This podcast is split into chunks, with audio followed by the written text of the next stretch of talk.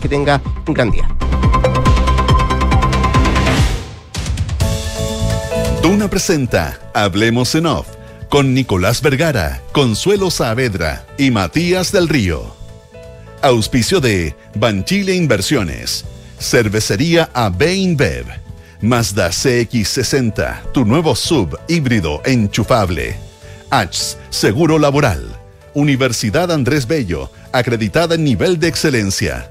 Activa Inmobiliaria, si se vive mejor, se arrienda mejor. GTD, tecnología para simplificar tu vida. Mita Rentacar tiene 40% de descuento para socios Latam Paz. Clínica Alemana. AFP Habitat. Digitaliza el área de recursos humanos con Talana. Y en Consorcio estamos contigo en tus pequeños y grandes proyectos. Duna. Sonidos de tu mundo.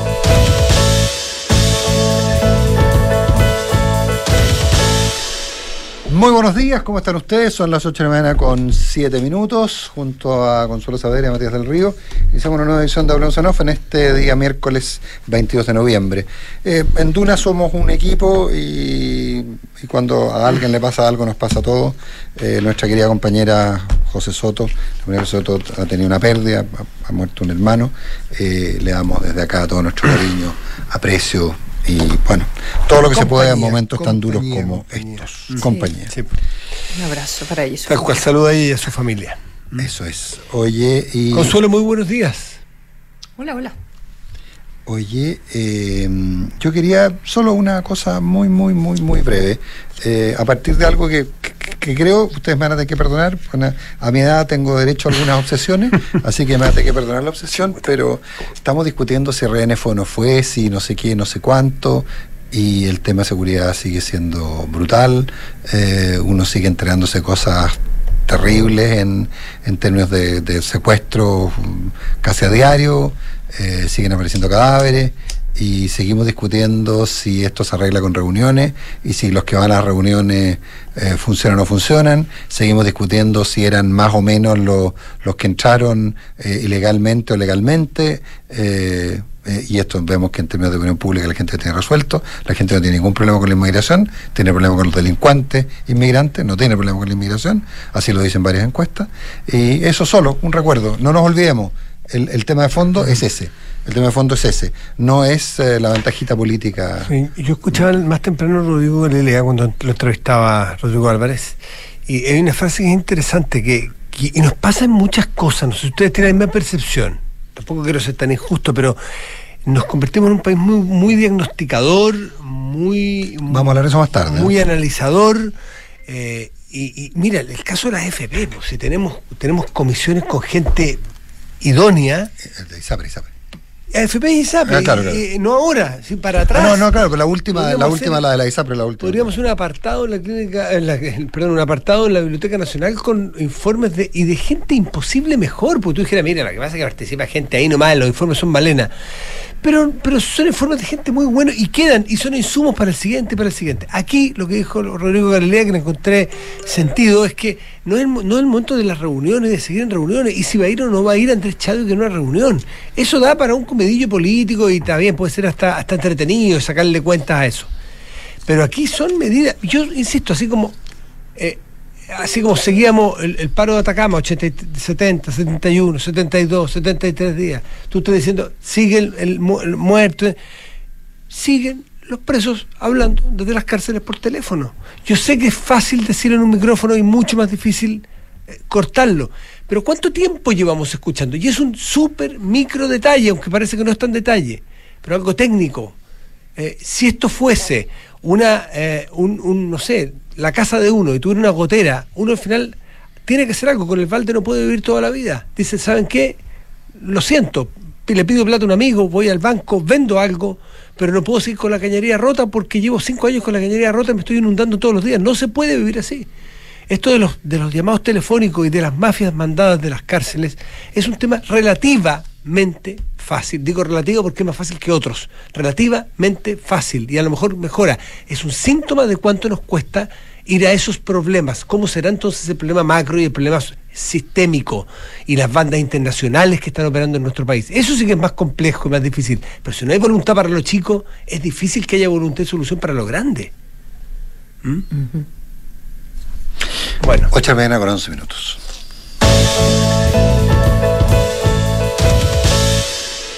Oye, empiezan a aparecer, eh, parece que la tirada del hilo en el Servicio de Impuestos Internos está dando resultados. Y, era, tú lo dijiste el primer día, Matías, tú lo dijiste el primer día, así, era tan simple como, a ver, el señor Sauer dice que se ahorró 300 mm. millones o 350 millones. no, 3.500, discúlpame, te, faltó ah, Se me corrió un cero, perdona. 3.500 millones. Me ahorró 3.500 millones. ¿Hubo alguna vez algún dictamen o alguna circular de cobro para el señor Sauer por 3.500? Se le habían girado impuestos. Se le habían girado, RUT, usted pone RUT y aparece, sí, y aparece seguramente condonado, claro, seguramente, y aparece... Claro, parece, que, no, parece que el tema era que había prescrito. ¿Condonado y prescrito? no, no, prescrito, prescrito. Ah, Que se condonó por prescripción, o sea, se, dejó sin efecto por prescripción. Ah, y la prescripción, ¿por qué se produjo? Entonces, bueno, parece que tirando la madeja aparecieron cosas. Aparecieron cosas. Eh, tanto así que el jefe de grandes contribuyentes cae. Eh, en privado todo el mundo te dice, eh, no, mira, la verdad que es por responsabilidad del mando, entre comillas, porque tenía el desastre, el gallo no está metido. ¿ah? En público dicen que no descartan nada, pero... ¿Te dicen falta confianza? Sí, por el, título, el título de la canción no es bueno, pero empieza a tirarse la la madeja. Creo que, es, que es muy destacable que eh, se tomen las decisiones, que se comuniquen las decisiones, eh, sea porque está implicado o porque perdió la confianza o eh, porque era un pésimo director del área metropolitana Oriente, que por aquello que se lo que se lo está cuestionando en este minuto. No me calzan las fechas bien en todo caso. Sí, es cierto porque mm, eso podría ser en relación a eh, la historia que ustedes mencionan, de la situación puntual que tuvo Sauer y que la trabajó, trabajó entre comillas, eh, con la abogada Villalobos, ¿verdad? Eh, porque Ahí no él estaba desde octubre. ¿Mm? Es que, es que él estaba desde octubre del año pasado en Grandes Contribuyentes. Entonces, se le está investigando por temas de Santiago Oriente eso tiene que ser por historias de octubre del año pasado para atrás, ¿ya? Em, cuando lo que estábamos viendo de los pagos actuales, de las coimas actuales en impuestos internos y de plata que se debían desde abril, etcétera, etcétera, en impuestos internos, ya podemos hablar de la CMF, eran de este año. Por lo tanto, ¿a quién se le estaban pagando? Si es que se le estaban pagando realmente, o si no se le pagaban porque los abogados se quedaban con ese dinero. Entonces, hasta el minuto parece que esto tiene que ver con lo que hacía en eh, su pega anterior, lo que no significa que no vayamos a encontrar cosas. Déjenme eh, hacer una pregunta. Yo entendí que el este señor Soto, que estaba a cargo de grandes contribuyentes desde octubre. Cristian Soto, alguien de carrera, que llevaba años, que la Asociación de Funcionarios había. Eh, celebrado su nombramiento en grandes contribuyentes porque se estaba como eh, buscando gente técnicamente capacitada, etcétera, etcétera. Una pregunta, el señor Cristian Soto, que estaba ahora a cargo de grandes contribuyentes, desde octubre nada más, y está, eh, él viene del sector de, de, octubre del año pasado. Sí, octubre del año pasado. Viene del sector de, de, Oriente, le llaman, no sé. sector Oriente será, estará dividido en, distintas zonas geográficas. Pero también venía de grandes contribuyentes del sector Oriente. ¿O estaba en otra área? No sé cómo estaba organizado, grandes contribuyentes vis a vis eh, lo geográfico. No, sé cómo se. Hago la pregunta nada más. No sé si, si, alguien es gran contribuyente, si lo sacan de lo geográfico y lo ponen. A una central. Exclusivamente en grandes contribuyentes. Mm. Y preguntarlo? No, mm. sé desde dónde. Pero te convierte, que ¿Desde qué plata te convierte en un gran contribuyente? Yo le contaba ayer a la José Ríos que el famoso caso de los cuadernos en Argentina, no sé si escucharon, eh, ¿Cómo se comprobó? ¿Se acuerdan que, ese famoso caso que encontraron una pila de cuadernos? Es más, eran fotocopias de cuadernos. ¿ah? Entonces te entrega una fotocopia de cuadernos y te dice, este es el acto de corrupción. No, no, no, los cuadernos fueron originales, lo que pasa es que los fotocopiaron porque hubo que devolverlos. Déjame chequearlo, tengo mi duda. Tengo, yo sí, sí, te creo, te creo, ya. Pero, pero unos cuadernos escritos a mano. Y ti te dice que esta es una gran red de corrupción. ¿Cuál es la gran alternativa? Hacer el camino contrario, pues hacia atrás. Cuando a ti te dicen que hay viajes a tal hora, tal día, en un auto de tal patente que recorrió del punto A al punto B, tantos kilometrajes y llegó y entró a tal lugar, tú tienes que ir, y eso fue lo que hicieron durante un año con estos grandes cuadernos, dijeron, viaje 1, de la calle Poirredón 487 a, a Olivos, 47 eh, kilómetros, entra al auto patente CJ4720 a Olivo a las 10.20 de la mañana al 3 de septiembre, van al cuaderno, primero, van al punto 1, recorren el punto 2, miden el kilometraje, van al punto de registro de la entrada, aparece a la misma hora, el mismo día, esa patente, sí, check. Y así van, uno a uno, tres personas, un año. Es porque tú tienes datos, pero tienes que ir hacia atrás a ver si funcionan. Bueno, aquí me acordé de eso, porque aquí tienes tú la grabación y te dicen, ah, él me perdonó 3.500 millones y lo, oh, lo pagué por 140, me salió votado. Vas hacia atrás. ¿Hubo alguna vez al nombre del RUT de este señor, de una sociedad, que tuvo un giro o un cobro por 3.500, RUT? Sí, aparece. Ups, parece que entonces son verídicas ciertas cosas del audio. Vamos a otra cosa. La señora Leonarda lee eh, la investigación de servicios de impuestos internos de 42 o 44 sociedades. 1, 2, 3, 4, 2. ¿Hay algún informe? Sí, calza exactamente con un informe nuestro de esas 44 sociedades con estos RUT. Entonces empiezan a calzar las cosas, con lo cual se empieza a ser evidente que había un forado en alguna parte que le estaba entregando la información fidedigna, seria e importante de la investigación es a la señora Leonarda, por lo menos, o alguno de ellos tres. ¿Te fijas? Ese es el, caso. me, aclara Carlos Alonso, eh, eh, uno de los infiltrados, eh, no, me hace presente, no me aclara, que Cristian Soto era director regional metropolitano Oriente desde el 2015 hasta septiembre del 2022 no de grandes contribuyentes. y de grandes contribuyentes de octubre, desde octubre del, 2022 hasta, hasta ahora, hasta que le pidieron la renuncia. Entonces era director regional metropolitano Oriente. Eh, y es, eventualmente, en ese sentido, sí calza que en esa repartición se habrían producido los giros en los periodos en los cuales sí habría estado, habría, habrían realizado. Me lo confirmen de otra persona que conoce eso, que para los grandes contribuyentes están unificados. Ya son, son otra categoría. Independiente de donde estén. Grandes contribuyentes son grandes contribuyentes.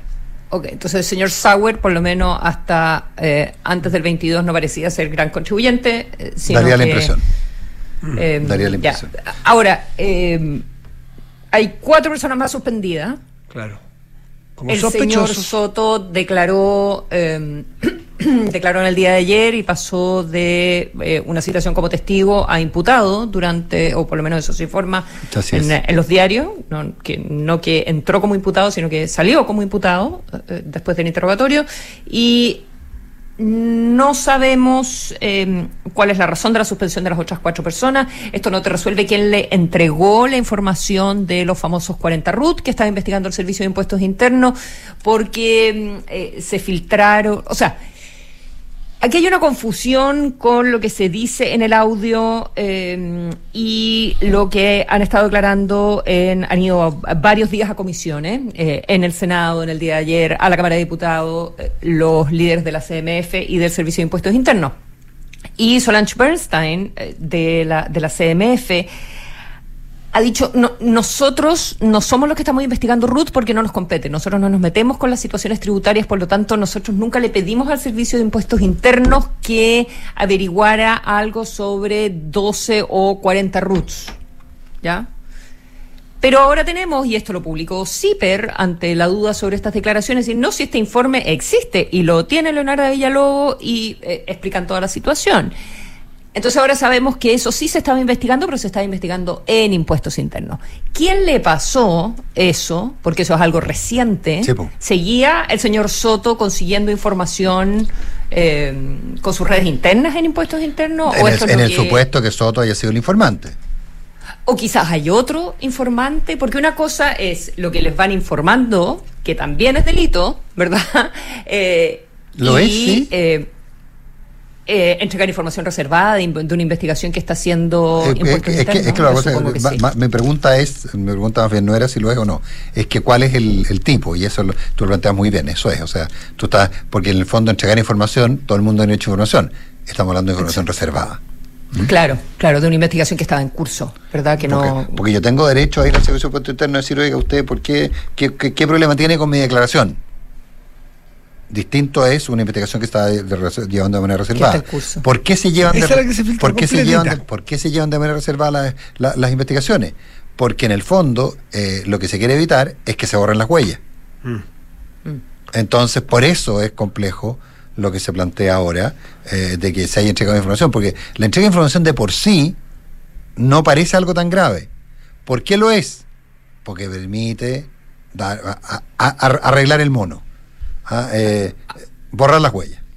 La Comisión para el Mercado Financiero, por su parte, insiste en que eh, a ellos nadie los sobornó. Eh, y, que no han entregado información, pero bueno, lo que pasa es que uno no, puede saber quién dice la verdad y quién miente en la grabación con esos abogados. solo además, perdón, los hechos ex post, así como ex post vimos que en impuesto interno existían esos mismos esas mismas cosas, ya sea la condonación o ya sea el informe reservado, en este caso la CMF opera un poco al distinto, porque los hechos nos, nos indican, la evidencia nos indica que sí actuaron, que sí castigaron, que sí suspendieron, o sea, nada nos ha dicho hasta aquí, ni nadie ni nada hasta aquí, hasta aquí, nos han dicho que en la CMF alguien frenó algo o hizo algo distinto. Más bien, llega. pero yo también creo, no, no, Más no quiero hablar mal de la CMF, porque no me consta, pero tú puedes hacer las dos cosas. Tú puedes pasar la información eh, y levantar unos cargos también. Es verdad que hace tiempo ya se tiraron desde marzo contra la corredora, hicieron lo propio con, con, el factoring. Eh, pero, suspendieron la corredora, aplicaron las multas más altas de la historia de Chile. Sí, pues. Mm. No, factoring, perdón, factoring no tiene nada que ver la CMF, no, está regulado ese factoring. eh, no, es, que es que Factop tiene dos, tiene dos giros. Tiene, hay un giro hay dos factos. Hay un giro que está regulado. Pero, hay un, pero, que, entra dentro del marco de la regulación, puede captar fondos públicos. Bueno, en el caso de la CMF, en este caso operó, funcionó eh, entiendo con todo el rigor que debía que debía tener. Entonces hay que tener cuidado. Por eso es que lo importante de esa grabación. Bueno, hay, que, ver. Entonces, si, entonces eh, si no hay, o sea, hay dos cosas. Una, la mención que se hace eh, en los términos en que se hace la mención respecto del fiscal Andrés Montes de la CMF y dos.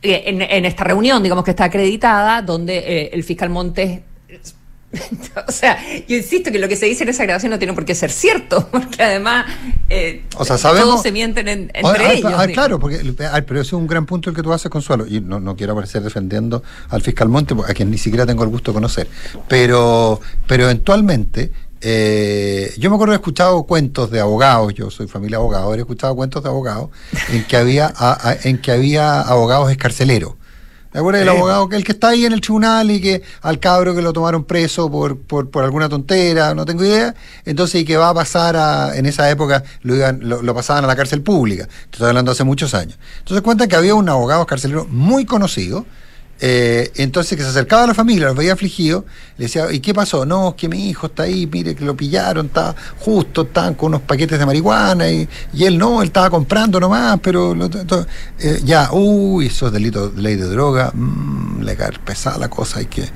hay que hacer algo rápido. Eh, ya, y mire, yo soy abogado, yo, yo no le cobro nada, no se preocupe, pero yo lo puedo ayudar. Pero esto se arregla como, mire, mire, vaya a buscar 100 mil pesos me trae 100 mil pesos, porque esas eran las cantidades, me trae 100 mil pesos. Y yo voy a arreglarlo con el secretario del tribunal. Entonces el tipo iba, sacaba, llegaba la gente con los 100 mil pesos en efectivo, sacaba un sobre, en ese sobre metía los 100 metía los 100 mil pesos delante de la persona, se metía el sobre en la chaqueta, sacaba otro sobre exactamente igual y se acercaba al secretario del tribunal o a cualquier funcionario y le decía, oye, aquí está la notificación de Juan Pérez, y se lo entregaba. Mm. Y entonces iba donde yo decía, mire, ya está todo funcionando. Usted vio lo que usted me pasó, yo se lo pasé exactamente al funcionario judicial, así que estamos listos ahora, vamos a ver, ojalá que, ojalá que el juez no considere que es poca la plata, etcétera, etcétera. Y probablemente 50 y 50 el juez dejaba en libertad y la otra pasaba para adentro. En un caso tenía que dar explicaciones, en el otro la gente estaba feliz y como Sauer decía que le había salido barato 100 lucas por la libertad del hijo. Ah, eh, aquí, aquí él afirma, aquí él afirma que Hermosilla afirma que cuando se juntaron con el fiscal de la, de la CMS le dijo, bueno, y, aparte una cosa que no te debería contar, pero tengo que decirte que estamos haciendo tal En una de esas eso no sucedió. En una de esas eso no, sucedió. Estamos en la época y en que la otra es una mención a un cabro súper buena onda que le debemos plata en la CMF y que, y que nos ayuda tanto. Y que viene para acá. Bueno, claro, viene. no, porque te lo sacamos a ti, Leonarda. No, va a venir y ahora, a mi oficina. Y ahora viene a mi oficina. Eso dice Luis Hermosilla, Luis el audio. Ahora, eso, eh, todo lo que tiene que ver, la visita, o la supuesta visita de Luis Hermosilla, cuando hablaban de los estacionamientos, ¿se acuerdan? Ah, que yo me estaciono aquí, que está lejos, que está cerca. Ah, no, es que yo voy siempre, dice Leonardo. Entonces yo tengo un estacionamiento X, distinto al de la gente normal y corriente. Sí, pues si fuimos el otro día, le dice Luis Hermosilla, ¿se acuerdan? Hay que comprobar si Luis Hermosilla fue con ella algún día. Es decir, hay que ir disectando paso a paso ese audio porque va, a haber mentiras y va a haber verdades. Los de la S, los servicios, exacto, los servicios impuestos internos, lo que hay es que se han demostrado dos verdades al menos, el informe y la condonación. Pero la visita del señor de la CMF, la oficina de Luis Hermosilla, o la visita de Luis Hermosilla al servicio de impuestos internos, tiene que haber videos o son bravuconadas para cobrar más, o, para hacerse el, el bacán frente a, su, cliente, que, que, maneja la situación. para los abogados muy importante. Entiendo que fueron por ley de lobby, o sea, diría que hay registro. Eso es la CMF, pero la visita del, de, la, de la CMF a supuesta visita ah, claro. de la CMF a la oficina. Las cámaras del edificio. a la oficina de Luis Hermosilla, eso no por ley de lobby, eso sería por ley de coima. Entonces. deben estar borradísimas. Bueno, pero que sea un, un, indicativo. Pues. Pero es que por eso, si es que Hermosilla dice que él no da mismo sea un indicativo o no, porque la prueba no existe. Tú puedes inventar no, no, es un indicativo cualquier cosa. No es una prueba, es un indicativo. Un indicativo de los videos no son pruebas, son indicativos para seguir investigando. Te dan pistas para seguir. hay dos cámaras de seguridad ciudadana en esa esquina. No, hay mucho, Consuelo. Hoy día no te vas a. ¿Tú crees que si es que Hermosilla recibió a X personas. creo de todo. O fue a tal lugar, en lugares públicos, abiertos, no va a haber cámaras. cámaras públicas está bien, pero. Va a haber cámaras. Si, pides la de la oficina, la de seguridad te edificio. seguro que esa cámara ya no existe. Y probablemente o sea, las grabaciones. Nunca, se guardan, un nunca, se, nunca se guardan tanto tiempo, etc. Va a haber, Oye, una última cosita que es conceptual. Porque tenemos dos temas que tenemos sí, Sí, conceptual. Un segundo, de verdad.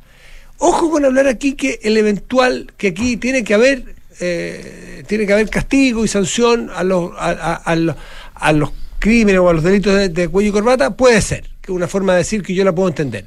Pero que aquí lo que se podrían beneficiar si es que hay impunidad son empresas, yo quiero aclarar una cosa. Aquí lo de, ¿Cómo? Perdieron plata. La no, no, lo de Sagüe no es una empresa. No. Es un tinglado para hacer las empresas son aquellas organizaciones que crean valor. Este es un tinglado que crea facturas. Ojo con generalizar con empresas porque es así al voleo qué es lo que es una empresa.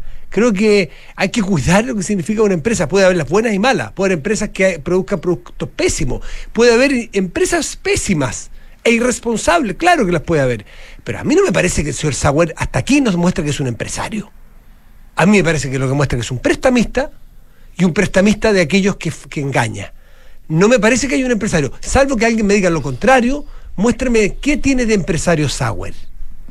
Porque emprender haciendo mulas con, con, factura, a mí no me parece que eso de eso se Me imagino que algunas, después eh, con algunas de esas platas habrá hecho buenos negocios, habrá invertido en algo porque a su vez lograba tapar los otros hoyos. me muestran, me muestran. Pero, esa radiografía de ese señor Sauer, ponerlo en el blanco y negro, en es empresario o no. es empresario, creo que es bueno hacer la distinción conceptual porque entonces... Yo no sé si habrá hecho buenos o malos negocios, porque lo que pasa es que al final del día esta plata era para mantener eh, funcionando un esquema de, de, Un esquema Ponzi. Un esquema Ponzi. Donde se te cae una factura y se te empieza a desmoronar todo. Sí, lo que, porque, Empresario, tipo que se levantó hoy día a las ocho y media de la mañana, ocho y cuarto de la mañana, a abrir un taller de arreglo de bicicleta o, o, una fábrica para hacer no sé qué cosa, o para pegarle plantilla a los zapatos, o fabricar, eh, no sé, potasio.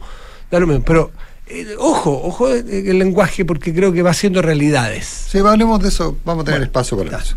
8 de la mañana con 29 minutos. El tema es grande, pero, pero yo creo que hay que tratarlo corto porque me interesa mucho que mucho hablar de, del tema de inteligencia artificial, pero eh, no puedo dejar de, plantear el tema de la tregua que acordaron con intervención de Qatar, Hamas y eh, el Estado de Israel. Eh, son eh, cuatro días de tregua, son, se liberan 50 rehenes, se promete un, rehén, eh, un día adicional por cada rehén liberado y se entregan a cambio 150 prisioneros palestinos. Se liberan 150 prisioneros palestinos. no, no, no, no hay, entiendo que no, no, no, no le fue, logró aprobarlo Netanyahu, pero hay bastantes críticas internas. Y la sensación que existe hoy día es que básicamente Netanyahu se vio obligado a, buscar esta fórmula. Hay quienes sostienen, y por eso que Netanyahu ha sido tan, eh, tan fuerte en decir que no es así, que esto termina la guerra, eh, porque eh, en el fondo la presión de la comunidad internacional y sobre todo Estados Unidos y la comunidad europea sobre Israel, que siempre han sido aliados muy importantes de Israel, fue muy fuerte respecto a no continuar contra los ataques, con los ataques contra población civil que afectaban a la población civil en, en, en Gaza.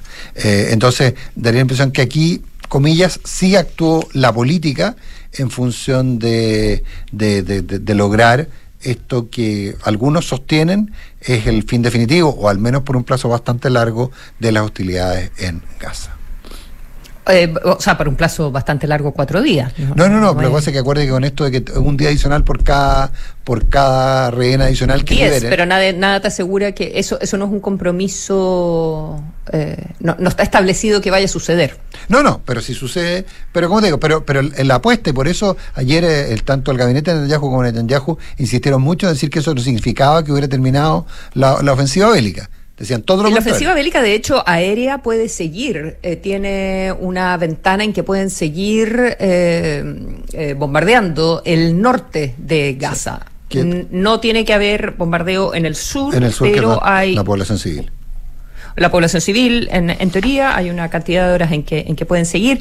La liberación es eh, de prisioneros palestinos son fundamentalmente mujeres, eh, según ha, estado reportando la, prensa, y con una serie de otras consideraciones sobre entrada ayuda humanitaria, eh, participación de la Cruz Roja en la identificación de, mm, de los rehenes, cómo los van a llevar de manera, porque además estos serían los rehenes que están en manos de Hamas. Hamas, eh, desde que están negociando en Qatar, dice que eh, hay un montón de rehenes que ellos no los tienen y que no saben exactamente dónde están. Eso dicen ellos, habrá que ver si es cierto o no.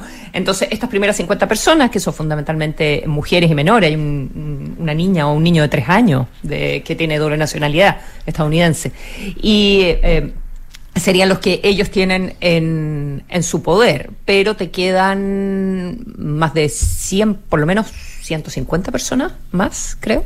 Eh, la, cifra no está muy, no, está muy, clara. de cuál es la totalidad de, los rehenes, ¿verdad? Pero, pero que aquí hay presión internacional y que la presión internacional habría surtido efecto es algo que prácticamente, eh, prácticamente todos los analistas coinciden. No hay una razón militar, no hay una razón práctica y solo razones políticas para que Israel acceda a esta tregua con condiciones que como, como tú muy bien planteas. 8 de la mañana con 32 minutos. Consuelo. La teleserie del momento. La teleserie del momento. Cambios. Se acabó la teleserie. En ya, pero. Ay, pero, ya, ya, entonces, ¿cómo se acabó? La, madrastra también se acabó, pero todos la recordamos, pues Estrella. La recordamos, sí. ¿Volvió? sí. No sabemos si terminó o sí. ¿Volvió de gerente? Sí, volvió, eso sí. Está a punto de volver hoy día. Bueno, expliquen de qué se trata. Bueno, vaya. San Altman. Además, bueno, teleserie en Silicon Valley. Hace exactamente una, no exactamente, pero casi un año, ya en noviembre, fue cuando apareció públicamente con uso para todo el mundo o para los que se registraran el chat GTP. Y el mundo de la inteligencia artificial cambió para siempre, ¿verdad? A nivel de, usuario. Y todos sabemos la revolución que significa. Y el... Eh, mastermind de todo esto es Sam Altman, un emprendedor súper joven, era el jefe de la gran aceleradora eh, de, startups tecnológicas y otras que es Y Combinator en California. Y em, Sam Altman sale entonces con Chat eh, GTP, luego al poco tiempo entra Microsoft al, al negocio. Y ¿Por qué destaco esto que es en un año? Porque así como de revolucionario es ChatGTP y todo lo que han hecho, y la inteligencia artificial y todas las aplicaciones que, está permitiendo, em, también tiene un modelo eh, corporativo muy extraño, ¿ya? Porque siempre fue una fundación, ¿ya? Eh, pero al entrar Microsoft se convirtieron en una empresa con fines de lucro también, pero querían mantener eh, la seguridad de que iba a ser em, como por el bien de la humanidad o algo así. ¿ya? Con todo lo que eso, la discusión que hay sobre cómo, cómo regulas, ¿verdad?, la inteligencia artificial. Entonces, la empresa eh, que es con fines de lucro es supervisada por encima, ¿ya? por un directorio que garantiza que la misión, que es un directorio de la fundación, que garantiza que la misión de eh, OpenAI se va a mantener incólume. Y la misión, entre otras cosas, es como, no sé, la paz mundial, por decirte, ¿ya? Como una misión muy altruista, ya de nunca hacer cosas que eh, sean dañinas para, para la humanidad.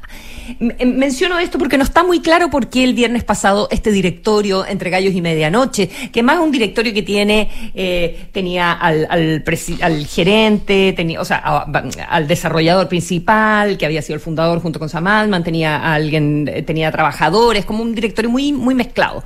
Ya entre gallos y medianoche, varios de ellos súper amigos de Sam Altman, cofundadores con él, lo saca, lo echa, ¿ya? Eh, lo mismo Steve Jobs cuando lo echaron de Apple, ¿te acuerdas? Exactamente lo mismo que Steve Jobs cuando lo echaron de Apple. Sí. Eh, pero Microsoft, que es el gran, eh, no sé, los que más plata han puesto ahí, dijeron, bueno, entonces que se venga a trabajar con nosotros, lo que significa que en el fondo... Y con él, firmaron, y con él firmaron 700 empleados de la misma empresa. Eso vino claro, eso vino cuando fue creciendo, porque además sució el fin de semana. Primero renunció eh, el, eh, se me olvidó el nombre, Bergman o, algo, o, algo, así, perdonen que no recuerdo el nombre en este minuto, estoy contando la historia de memoria, pero... Eh, eh, renuncia con él, el, como el, el, otro gran cerebro ChatGPT, y se van entonces los dos a trabajar a Microsoft. Lo que significaba que iban a supervisar en el fondo a OpenAI de todas maneras, porque Microsoft es el principal financista. Entonces, eh, era, era todo muy, muy extraño y el directorio nunca explicó por qué los habían echado. ¿ya? Y ahora resulta que después de toda la historia con 750 trabajadores, como dice Matías, eh, diciendo que se iban, que renunciaban, eh, tuvieron que cambiar el directorio. Entra gente como Larry Summers al directorio de la fundación, el ex eh, ministro de Hacienda, que sé yo, histórico de los de los Estados Unidos, entre otros. Cambian el directorio y ahora resulta que todos vuelven. Todos regresan. Summers fue rector de Harvard, ¿no? No, eh, fue rector de Harvard, Larry Summers. Sí, sí. sí, el mismo, el mismo, el mismo. Bueno, cuento corto, que, ¿qué fue lo que hizo Sam Altman que molestó tanto? Dicen que en la época de Y Combinator también lo habían sacado una vez, porque, entonces, uno es que se estaba arrancando con los tarros y estaba haciendo muchos negocios por su cuenta y no le estaba dedicando el tiempo necesario a OpenAI. Otro que en realidad no... Eh, es tan loco él que en realidad estaba desarrollando más allá de como de la seguridad y del bien común y de la paz mundial, por así decirlo, que es la misión de la empresa. Estaba empujando demasiado el desarrollo de eh, aceleradamente de OpenAI, pero nadie lo ha dicho y yo no sé si alguien lo va a decir finalmente porque había perdido la confianza del directorio. La cosa es que vuelve. La cosa es que vuelve, pero... Que era un jaque. Era un jaque, porque era un jaque porque si se iba a Microsoft, Microsoft con, con 700 y tantas personas, OpenAI eh, eh, ahí no hubiese valido nada probablemente porque lo que vale es el, capital humano básicamente y, al día siguiente seguía Microsoft. O sea, Microsoft ganaba, ayer me decía que subió mucho el precio de sus acciones porque ganaba pasara lo que pasara. Porque, si, porque en la empresa, claro, o se llevaba los equipos completos o volvía a la empresa donde tiene muchas acciones. Entonces... Bueno, pero puede, entonces la pregunta es, ¿puedes tener en una, en una empresa con fines de lucro una misión y estar regulado por un directorio eh, que vela por una misión que puede chocar con eh, los objetivos de una empresa con fines de lucro? Eh, o era, ¿O era otro el tema? ¿Vamos a saber alguna vez qué estaba haciendo esa Madman que molestó tanto al directorio? Tengo la sospecha que no. 8 de la mañana con 38 minutos. Vamos a la pausa urgentemente. Sí, descubre Mazda CX60, el primer SUV híbrido enchufable de Mazda con una potencia combinada 37, 327 HP y un torque de 500 Nm. Descúbrelo en Mazda.cl, Mazda CX60, crafted in Japan. Estás esperando Guagua Clínica Alemana te acompaña en esta etapa para entregarte toda la tranquilidad y seguridad que necesitas. Conoce el beneficio de copago fijo en tu parto o cesárea y revisa las condiciones en clínicaalemana.cl. Si es tu salud, es la alemana. Cervecería Beinbev cuenta con marcas como Corona, Budweiser y Becker. Elabora sus productos con energía 100% renovable y ha llevado agua potable a más de 12 comunidades del país y lidera iniciativas de educación e inclusión laboral. Gana un 9,5% de interés anual solo por tener saldo en tu cuenta Vista. Contrata tu cuenta más de Banco Consorcio 100% online en consorcio.cl. Consorcio, tú dale. Cotizar para el futuro siempre es bueno y complementarlo con APB es mucho mejor. En Banchile Inversiones quieren que conozcas la importancia del ahorro previsional voluntario. Ingresa a banchileinversiones.cl, infórmate y comienza tu APB ahora. Dando un paso más en su internacionalización, la Universidad Andrés Bello y la Arizona State University se unen a una importante alianza estratégica que contempla el desarrollo de programas académicos y colaboración en investigación al más alto nivel. ¿Quieres ganar plata solo por tener una cuenta vista? ¿Tú? Dale. Contrata tu cuenta más de Banco Consorcio 100% online y gana un 9,5% de interés anual solo por tener saldo en ella. Son tus sueños y esto se trata de ti. En Consorcio tienes tu banco, tu seguro, todo lo que necesitas para que tu vida sea más simple. Pídela en consorcio.cl. Consorcio, tú dale. Tasa de interés anual calculada en base a tasa de política monetaria del Banco Central más 0,5% al 26 del 10 del 2023. Informes sobre las comisiones asociadas a la cuenta más. Otorgamiento sujeto a evaluación comercial. Informes sobre el límite de garantía estatal de los depósitos en su banco o en cmfchile.cl. ¿Sabías que tu equipo de trabajo puede estar mejor? Cámbiate hoy a H Seguro Laboral. El seguro laboral con trabajadores más protegidos, más sanos y más felices. Porque llevamos 65 años siendo la mutualidad preferida, con la red de cuidados más grande del país, acompañándolos desde la prevención a la recuperación. Cámbiate hoy en h.cl slash súmate. Seguro Laboral. El cuidado que las y los trabajadores de Chile necesitan. H. Vive el cuidado. Auspiciador oficial de La Roja. Las mutualidades de empleadores son fiscalizadas por la Superintendencia de Seguridad Social. www.suceso.cl Siente la diferencia con Mazda CX60, el primer SUV híbrido enchufable de Mazda y su legendario diseño Kodo donde maestros Takumis plasmaron su alma y dedicación en cada detalle. Vive una experiencia de manejo superior con la potencia de sus motores y sorpréndete. Conócelo en Mazda.cl. Mazda CX60, crafted in Japan.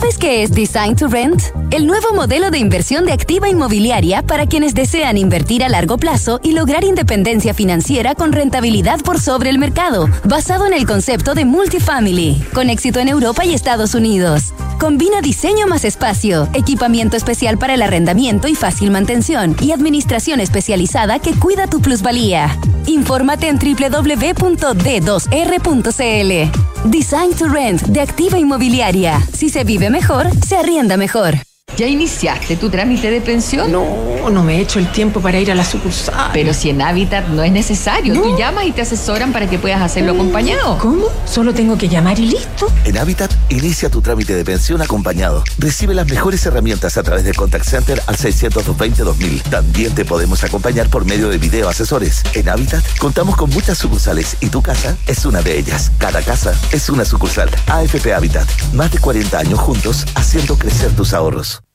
En Cervecería AB InBev soñamos en grande para crear un futuro con más motivos para brindar. En Chile estamos hace más de 30 años con marcas legendarias como Corona, Budweiser, Stella Artois y Becker. Elaboramos nuestros productos con energía 100% renovable. Llevamos agua potable a más de 12 comunidades con escasez hídrica en el país y lideramos iniciativas de educación e inclusión laboral para mujeres y jóvenes. En Cervecería AB InBev, vamos por más. Conoce más en aveinbev.cl. Somos GTD y sabemos que cada empresa, sin importar su tamaño, tiene múltiples necesidades. Por eso, diseñamos soluciones que se adapten a sus desafíos y, por sobre todo, que nos permitan poner nuestra tecnología al servicio de cada una de sus metas. En GTD, creemos en las empresas y las acompañamos día a día, porque en el camino hacia el éxito vamos juntos. GTD Hacemos que la tecnología simplifique tu vida. En Mita Renta Car y Leasing Operativo somos mucho más que autos para disfrutar. Somos mucho más que flotas para las industrias que mueven el país. Somos servicio de excelencia y seguridad. Somos innovación y cuidado por el medio ambiente. Además, en Mita somos referentes en la movilidad para empresas de norte a sur, como también para las personas que hacen de su vida un constante movimiento. Mita Renta Car y Leasing Operativo. Elige tu destino. Nosotros te llevamos. Visítanos en mita.cl para fortalecer la experiencia internacional de sus estudiantes. Universidad Andrés Bello firmó una importante alianza con Arizona State University, universidad reconocida como una de las más innovadoras de Estados Unidos. La alianza contempla el desarrollo de programas académicos conjuntos y la colaboración en investigación al más alto nivel. Universidad Andrés Bello, acreditada en nivel de excelencia en todas las áreas. Nuestros usuarios podrían llenar nueve veces el Estadio Nacional. Talana es la plataforma de recursos humanos más descargada y mejor valorada de Chile, con más de 5.500 clientes y más de 400.000 usuarios. Con Talana, gestiona vacaciones, firma documentos a distancia, administra la asistencia de tus colaboradores y mucho más desde una sola plataforma de recursos humanos. Conoce más en talana.com. Atreverse no es fácil, más cuando debes invertir. Pero cuando inviertes en Banchile Inversiones, no estás solo, estamos contigo. Porque creemos que invertir es para todos, no solo para expertos, para todos. Solo hay que atreverse. Invierte en tus metas, invierte en tus sueños. Estás en Banchile Inversiones. Atrévete a invertir. Descarga la app Mi Inversión. Banchile Inversiones. La marca Banchile Inversiones comprende los servicios prestados por Banchile Corredores de Bolsa CA y por Banchile Administradora General de Fondos CA. Hablemos en off. Nicolás Vergara, Consuelo Saavedra y Matías del Río están en Duna. Cámbiate a H Seguro Laboral, el seguro laboral para que tu equipo esté mejor en h.cl slash súmate. H, Seguro Laboral, el cuidado que las y los trabajadores de Chile necesitan. Design to Rent de actividad inmobiliaria, el concepto de multifamily exitoso en Europa y Estados Unidos, ya está en Chile. Ideal para inversionistas y arrendatarios exigentes con una administración especializada que cuida tu plusvalía. Infórmate en www.d2r.cl. Bueno, para viajar, prepárate para hacerlo en auto con Mita Rentacar, porque durante noviembre y hasta el 10 de diciembre tienes un 40% de descuento en tus arriendos diarios si eres socio de la Tampaz. Además, participa por uno de los 20 premios de 5.000 millas la Tampaz. Los amigos de GTD nuevamente sorprenden. GTD distribuidor Starlink autorizado, así la mayor cobertura fibra óptica se une con la mayor conexión satelital para brindar continuidad operacional a las empresas. En GTD hacen que la tecnología simplifique tu vida. En Habitat, tu proceso de pensión lo puedes iniciar 100% online, es accesible, confiable y con la asesoría personalizada de siempre. Desde la app Talana revisa solicitudes y gestiona la información de tu equipo fácilmente desde un solo lugar. Talana, tecnología humana. 8 de la mañana con 47 minutos, está con nosotros Daniel Johnson, eh, director ejecutivo de la Fundación Paz Ciudadana. Daniel, ¿qué tal? Buenos días, gracias por estar con nosotros. Eh, se habla mucho de delincuencia y de crimen en estos tiempos, es importante eh, tratar de mirar quienes la observan. Hola, muy buenos días. Muchas gracias por, por la invitación. Feliz de estar aquí con usted. Consuelo, Matías. Estamos, mucha reunión. Ah, sí, yo... Consuelo, Consuelo, Consuelo, em, a ver, se está haciendo lo que hay que hacer o no en realidad, porque en toda la discusión política uno, uno se pierde desde el comienzo de año, el, acuerdo para la agenda de seguridad, el avance de las leyes, etcétera, etcétera, y con un año que ha estado muy marcado por eh, la aparición de delitos mucho más eh, violentos, ¿verdad? Sí, a ver, lo primero que yo creo que se, está instalando eh, una sensación de que los diagnósticos dejaron de tener valor de que no hay que seguir diagnosticando, que estamos sobrediagnosticados en materia de seguridad, que hoy día es el minuto de actuar, eh, la urgencia no amerita perder tiempo y hay que hacer las cosas urgentes hoy día. Y eso es una sobresimplificación del problema de la delincuencia, evidentemente. Es como pensar que ya lo conocemos y que entendemos lo que está pasando y por lo tanto la responsabilidad de los que no hacen lo que es obvio hacer eh, es un error. No, el delito es mucho más complejo. Eh, las, características que tiene, los orígenes, eh, los tipos delictuales, quiénes lo están cometiendo, cuáles son eh, las causas profundas del problema para poder solucionarlo de una manera más definitiva, son difíciles de conocer. Y por lo tanto, lo primero es como tratemos de, perfecto, actuar pronto, es cierto, pero actuar responsablemente, seguir diagnosticando para poder entenderlo, los datos que tenemos lamentablemente no son suficientes. Tenemos grandes dificultades, incluso en el sistema público, para dar antecedentes que sean suficientes para poder entender el problema. Y en función de eso... Pero ¿cuál, estamos haciendo entonces si uno lo separa en dos niveles? ¿Estamos haciendo, estamos tomando lo que nos va a bajar la fiebre, por lo menos? Eh, a ver, yo creo que estamos haciendo, hay dos cosas. Por un lado, eh, tenemos una agenda de más de 30 proyectos eh, de ley. Nosotros somos un país súper legalista, tratamos de resolver todo por ese camino. Entonces, nosotros hemos explorado, más que explorado, hemos tratado de hacer un seguimiento de cuáles proyectos de ley son realmente eh, efectivos en mejorar la condición. Y hay tres proyectos de ley que para nosotros son extremadamente relevantes. Y en particular por esto, ¿ah? porque le dan la capacidad al Estado de poder mirar el problema, entenderlo y aplicar políticas públicas que puedan funcionar. Que eso es como lo primero. Veamos que, que, tengamos la capacidad eh, de implementar políticas que sean realmente efectivas. Y eso es un proyecto, el Ministerio de Seguridad. Es fundamental y se está avanzando. Un proyecto que parte el año 2021, o sea que además tiene eh, una misión de Estado, un proyecto que presentó un gobierno, se modifica, indicaciones y ahora está en el segundo trámite constitucional, perdón, el segundo trámite del, del, Parlamento. Eh, y, y, el proyecto eh, presenta una estructura que creemos que es muy beneficiosa para el país, que va a permitir, que, que tiene instancias, que, que, tiene estructura al menos, que va a, que va a permitir que se eh, diagnostique más correctamente y que, más que se diagnostique. Una cosa, a ver, es el diagnóstico y eso no, no saco lo que dije. Otra cosa es que se implementen políticas después en función de lo que uno controla el diagnóstico, que eso es más difícil, y después que evalúe las políticas. Ese ministerio, por ejemplo, presenta las capacidades para que en el mediano y largo plazo podamos hacer eso. La preocupación que nosotros tenemos hoy día es que las personas que integren ese ministerio futuro tengan las capacidades para cumplir con los objetivos que esa institucionalidad está definiendo. Ahora, pero, pero Daniel, hay una pregunta que uno se formula, porque uno recibe muchas, muchas, muchos cuentos, muchas conversaciones respecto a temas como la, eh, la, la, no conexión entre las policías, las descoordinaciones, la, la no existencia de bases de datos confiables en el Estado, eh, etcétera, etcétera. Pero ya los teléfonos de Matías en las cárceles. Los teléfonos de Matías en las cárceles, que no son de Matías, sino que Matías insiste en no, si yo, que Matías esperamos que, no. Yo, yo, yo, tengo un emprendimiento, estoy vendiendo teléfonos. estoy repartiendo. Ni en broma, ni en broma. Claro, ni en broma. No, lo que decíamos, Daniel, expliquémosle. Decíamos que discutimos de grandes cosas, pero llevamos años diciendo los delitos se producen en las cárceles con teléfono. El inhibidor, ¿quién lo puso? ¿Quién lo sacó? ¿Sirve o no sirve? El ministro A o B, da lo mismo. Cortemos los teléfonos en las cárceles. Veía, perdonen, ¿eh? el ejemplo yo sé que va a irritar, porque no me interesa copiar el modelo Bukele.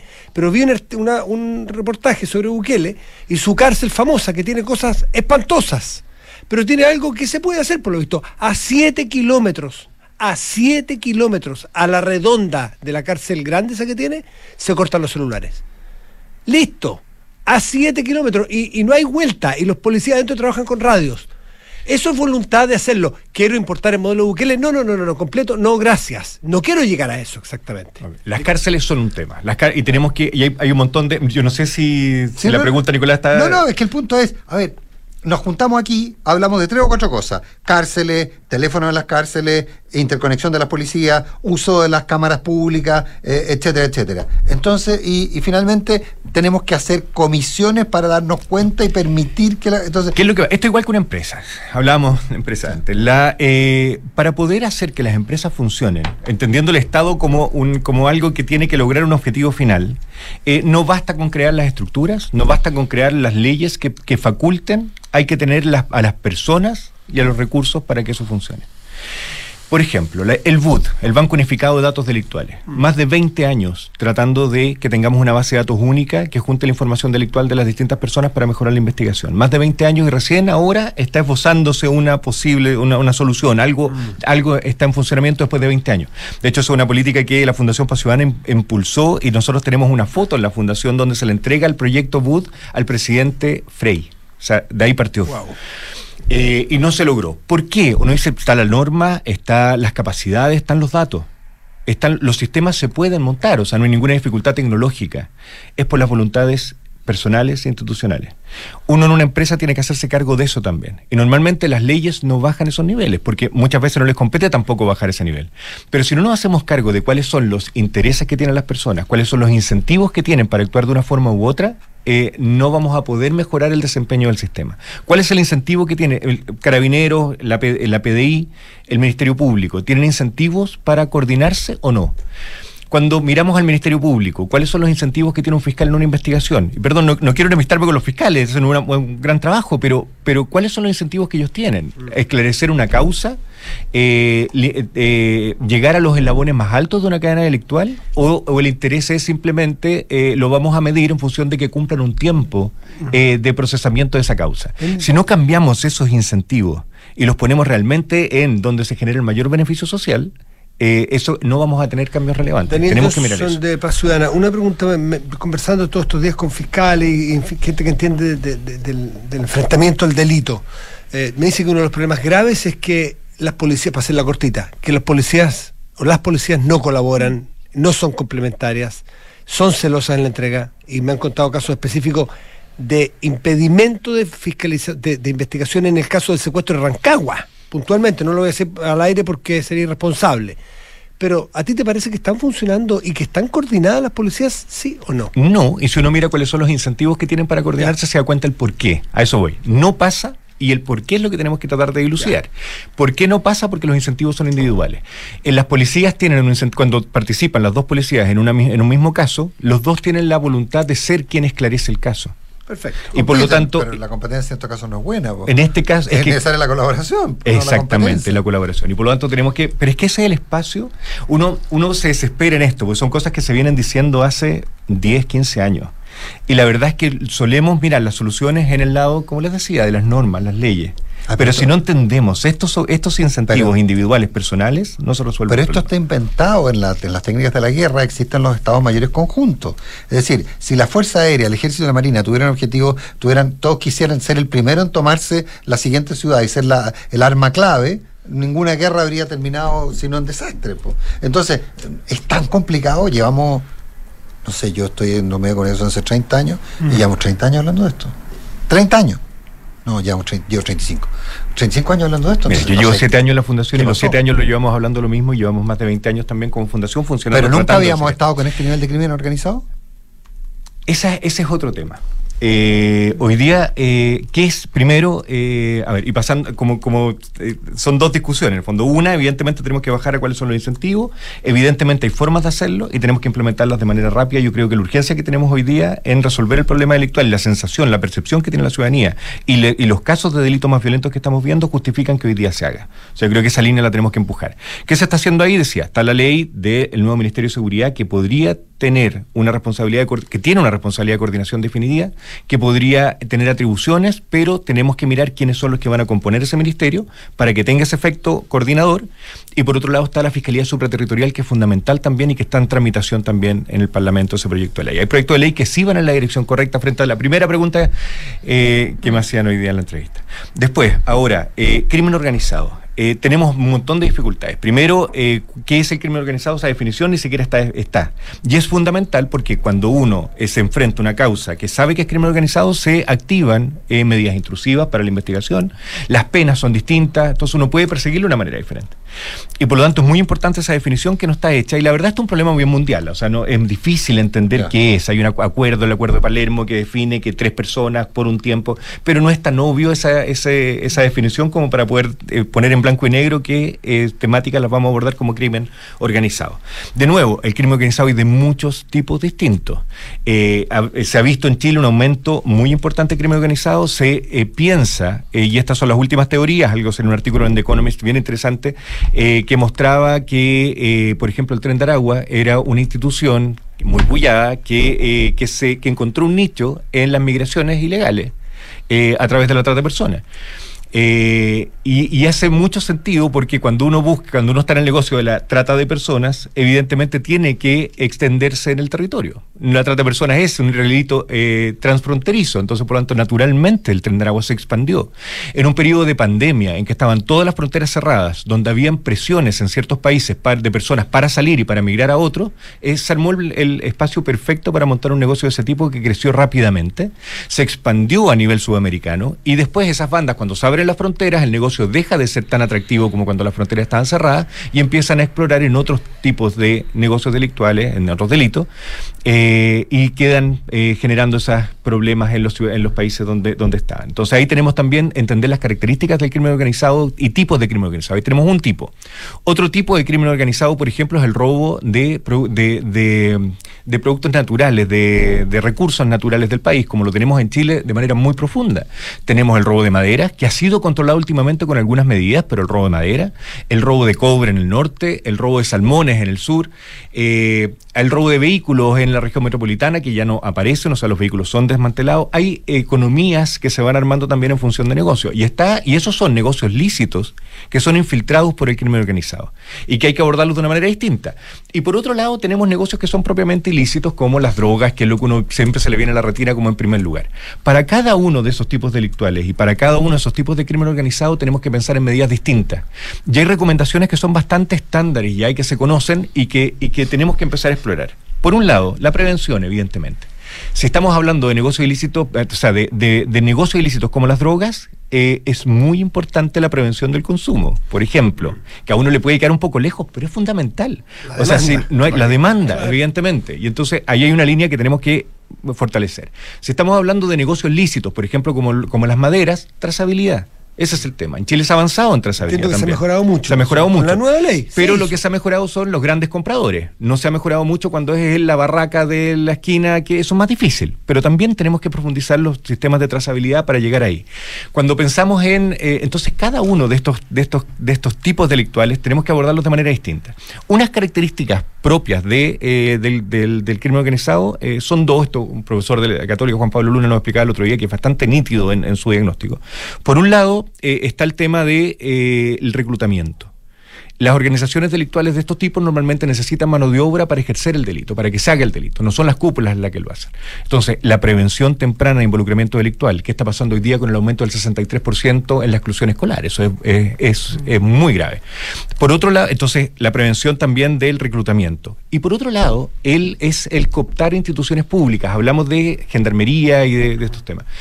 Ahí es muy importante el que eh, tengamos la capacidad de proteger a las instituciones públicas para que no puedan ser corrompidas. Y no hay que pensar en, problemas éticos, en problemas eh, de, voluntad de gendarmes, por ejemplo, de eh, involucrarse en un negocio electoral, sino hay que pensar en principalmente en que son cooptados a hacerlo entonces, ¿cómo protegemos las instituciones públicas a través de transparencia? Ahí, ahí, ahí, el eh, tema, el tema de quienes están presos nos pasamos, Nos, pasamos, Daniel Johnson, nos tiraron la música. Pero sí, nos tiraron la música. Sí. Nos vemos mañana, buenos días. Llegó el chacal de la trompeta. Chao, muchas gracias, Daniel.